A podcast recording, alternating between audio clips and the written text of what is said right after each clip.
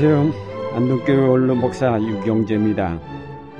오늘은 요한복음 3장 말씀을 중심으로 영 혹은 바람으로 거듭난 삶에 대해 생각해 보고자 합니다. 요한복음 3장 5절 말씀에 보면 예수께서 니고데모에게 내가 진정으로 진정으로 너에게 말한다. 누구든지 물과 성령으로 나지 않으면 하나님 나라에 들어갈 수 없다고 하셨습니다. 여기서 물은 세례를 뜻하는 것이고 동시에 성령의 역사로 영으로 거듭나야 함을 뜻하는 말씀입니다. 그러나 이 말씀을 물과 바람으로 나지 않으면 하나님 나라에 들어갈 수 없다라고 해석할 수 있습니다. 영으로 번역된 히라보 푸뉴마는 바람으로도 번역됩니다. 물과 성령으로 혹은 물과 바람으로 난다는 뜻이 무엇일까요? 요한복음 3장은 거듭남을 강조한 말씀인데 물에 의해서 성령에 의해서 거듭나야 한다는 뜻이기도 하고 혹은 물처럼 되고 바람처럼 거듭나라는 뜻으로도 볼 수 있습니다. 물로부터 태어나면 물의 자녀가 되고 성령 혹은 바람으로부터 태어나면 영의 자녀가 될 것입니다. 다시 말해서 거듭난 자의 삶은 물과 같은 삶, 영 혹은 바람과 같은 삶이 된다는 뜻입니다. 우리가 거듭났을 때 어떤 삶을 살아야 할지를 말해주는 상징적인 언어라고 볼 수 있습니다. 즉, 우리가 예수를 믿고 거듭나면 물처럼 바람처럼 영적인 존재로 변화되어야 함을 뜻합니다. 물과 같은 존재, 바람과 같은 삶을 이루어 가야 함을 뜻합니다. 창세기 1장 2절에 보면 땅이 혼돈하고 공허하며 어둠이 깊음 위에 있고 하나님의 영은 물 위에 움직이고 계셨다고 하였습니다. 여기서 하나님의 영으로 번역된 부분에 하나님의 바람으로도 번역될 수 있다고 줄을 달았습니다. 영 혹은 바람으로 번역된 히브리어는 루아흐입니다. 이 단어는 구약 성경에서 274회 사용되고 있는데 쓰이는 곳에 따라 각각 다르게 번역이 되었습니다. 구약 성경에서 자기 자신을 나타내신 하나님은 바람과 같은 분입니다. 바람은 어디서부터 불어오고 어디로 불어가는지 알 수가 없는 것처럼 하나님도 어디로부터 오시는지 알 수 없습니다. 바람이 부는 것을 알지만 그것을 잡을 수 없는 것처럼 혹은 어떤 그릇에 담을 수 없는 것처럼 하나님도 잡을 수 없고 어떤 모양으로도 표현할 수 없습니다. 그럼에도 그 하나님에 의해 이스라엘이 이집트를 탈출했고 약속의 땅인 가나안에 들어갔습니다. 안 계신 것 같은데 그 바람이 한번 지나가면 바위에서 샘이 터져 나오고 놀라운 생명의 기적들이 일어났습니다. 우리가 호흡을 하지만 그 공기를 우리 속이 간직하는 것이 아니라 들이쉬었다가 내쉼으로 끊임없이 공기가 들락날락합니다. 다시 말해서 바람은 머물지 않습니다. 끊임없이 움직이면서 어느 한 곳에 영원히 머물지 않습니다. 마찬가지로 하나님의 영도 우리 속에 오셔서 생명의 역사를 이루시는가 하면 내 안에만 머물러 계시지 않고 떠나가십니다. 그러나 하나님의 영이 한 번 불고 지나가면 내게 변화가 일어나고 내 속 사람이 새로워지는 놀라운 일이 일어납니다. 하나님의 영인 성령으로 우리가 거듭나는 것을 바울은 육이 죽고 영이 살아나는 것이라고 하였습니다. 우리가 새로운 피조물이 되었다고도 하였습니다. 요한복음 3장 8절에서 바람이 임의로 불매 네가 그 소리를 들어도 어디서 오며 어디로 가는지 알지 못하나니 성령으로 난 사람은 다 이러하다라고 말씀하셨습니다. 즉 새로운 피조물이 된 그리스도인들은 바람과 같은 삶을 살아야 한다는 뜻입니다. 바람과 같은 삶이란 어떤 것일까요? 첫째는 바람 같은 삶이란 겸손한 삶을 뜻합니다.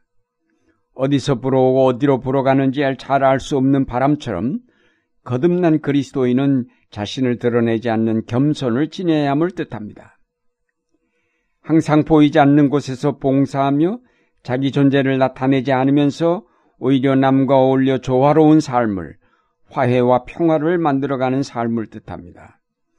바람과 같은 존재란 자기를 주장하며 자신을 내세우고 자신의 삶을 타인과 구별하려는 이기적인 삶이 아니라 자신을 내어주며 하나님의 큰 뜻을 따라 흐르는 삶을 뜻합니다.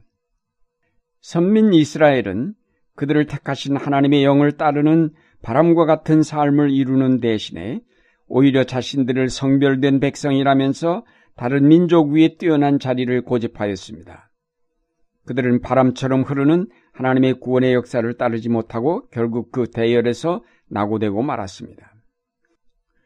오늘 한국 교회가 이스라엘 자손들처럼 우리 스스로를 구별된 성도로 자처하면서 겸손하게 섬기는 종의 직분을 저버린다면 성령께서 우리를 떠나실 것입니다. 우리는 물론 구별된 하나님의 백성이지만 그렇게 더욱 바람과 같은 존재로 이 땅에 살면서 이 땅을 변화시켜 가야 할 책임이 있습니다. 성도는 특권을 누리는 자리가 아닌 겸손하게 섬기는 종의 자리임을 기억해야 할 것입니다. 둘째로 바람 같은 삶이란 움직이는 삶을 뜻합니다. 고정되지 않고 흐르는 삶을 뜻합니다. 우리는 이념에 매이고 편견에 사로잡혀 역사를 올바로 보지 못할 때가 많습니다.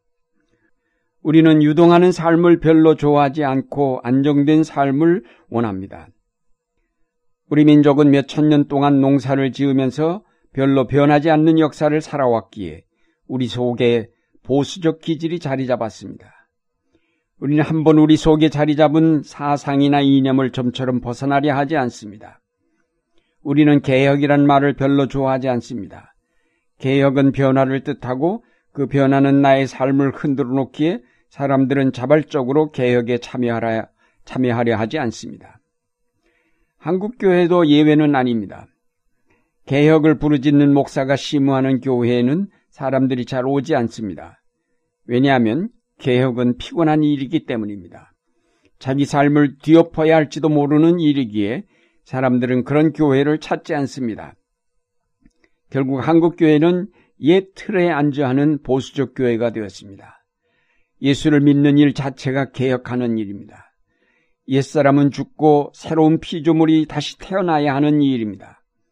그런데 그런 사람들이 개혁을 싫어한다면 한국교회가 하나님의 흐르는 역사에 동참하지 못한 채 낙오되고 말 것입니다. 한국교회는 바람의 자녀로 다시 태어나지 않으면 천국에 들어갈 수 없다고 하신 예수님의 말씀을 깊이 새겨야 할 것입니다. 끝으로 바람 같은 존재로 거듭난다는 것은 생명을 살리는 능력을 가진 삶으로 변화됨을 뜻합니다. 하나님의 루아흐, 곧 그의 숨결이 모든 생물 속에, 특히 우리 인간 속에 들어올 때에 생명의 약동이 일어납니다. 따라서 바람은 생명입니다. 바람이 이는 곳에 생명의 역사가 일어나기 마련입니다. 우리가 바람 같은 존재로 거듭난다는 것은 바로 하나님의 이 생명의 역사에 동참함을 뜻합니다. 우리가 성령으로 제대로 거듭난 그리스도인이라면 우리가 가는 곳에 새로운 생명의 역사가 일어나게 될 것입니다. 갈등과 미움이 있는 곳에 그리스도인이 들어가면 싸움이 그치고 화해가 이루어지며 거기에 사랑이 움트게 되어야 할 것입니다. 불의와 악이 있는 곳에 생명의 바람이 불면 그 불의는 날아가 버리고 거기에 정의의 새로운 싹이 돋아나기 마련입니다. 이것이 바로 바람이 가진 놀라운 창조력입니다. 이런 능력은 우리가 그리스도로 말미암아 우리의 영이 살아나고 그 영으로 하나님의 바람을 호흡할 때 우리 안에 생겨나게 됩니다. 사랑하는 여러분, 고정된 삶의 틀에서 나와 생명의 바람이 되십시오. 그리스도 안에서 변화된 바람의 자녀가 되십시오. 그래서 마른 뼈처럼 죽어버린 이 사회 속에 생명의 바람을 불어보내야 하겠습니다. 영으로 호흡하지 못함으로 죽어 있는 교회 속에 생명의 바람이 되어 교회를 일으키고 교회를 개혁하는 바람이 되시기를 바랍니다. 겸손하게 자신을 낮추고 하나님의 영과 함께 흐르는 바람이 되십시오. 그가 불어보내시는 곳이면 어디든지 가서 거기에 생명의 싹을 트게 하고 사랑의 역사를 일구는 바람의 자녀들이 되시기 바랍니다. 이제 물과 성령으로 거듭남으로 바람과 같은 영의 사람이 되어 하나님이 기뻐하시는 생명의 역사를 이루어 가시는 여러분의 생활이 되시기를 바랍니다.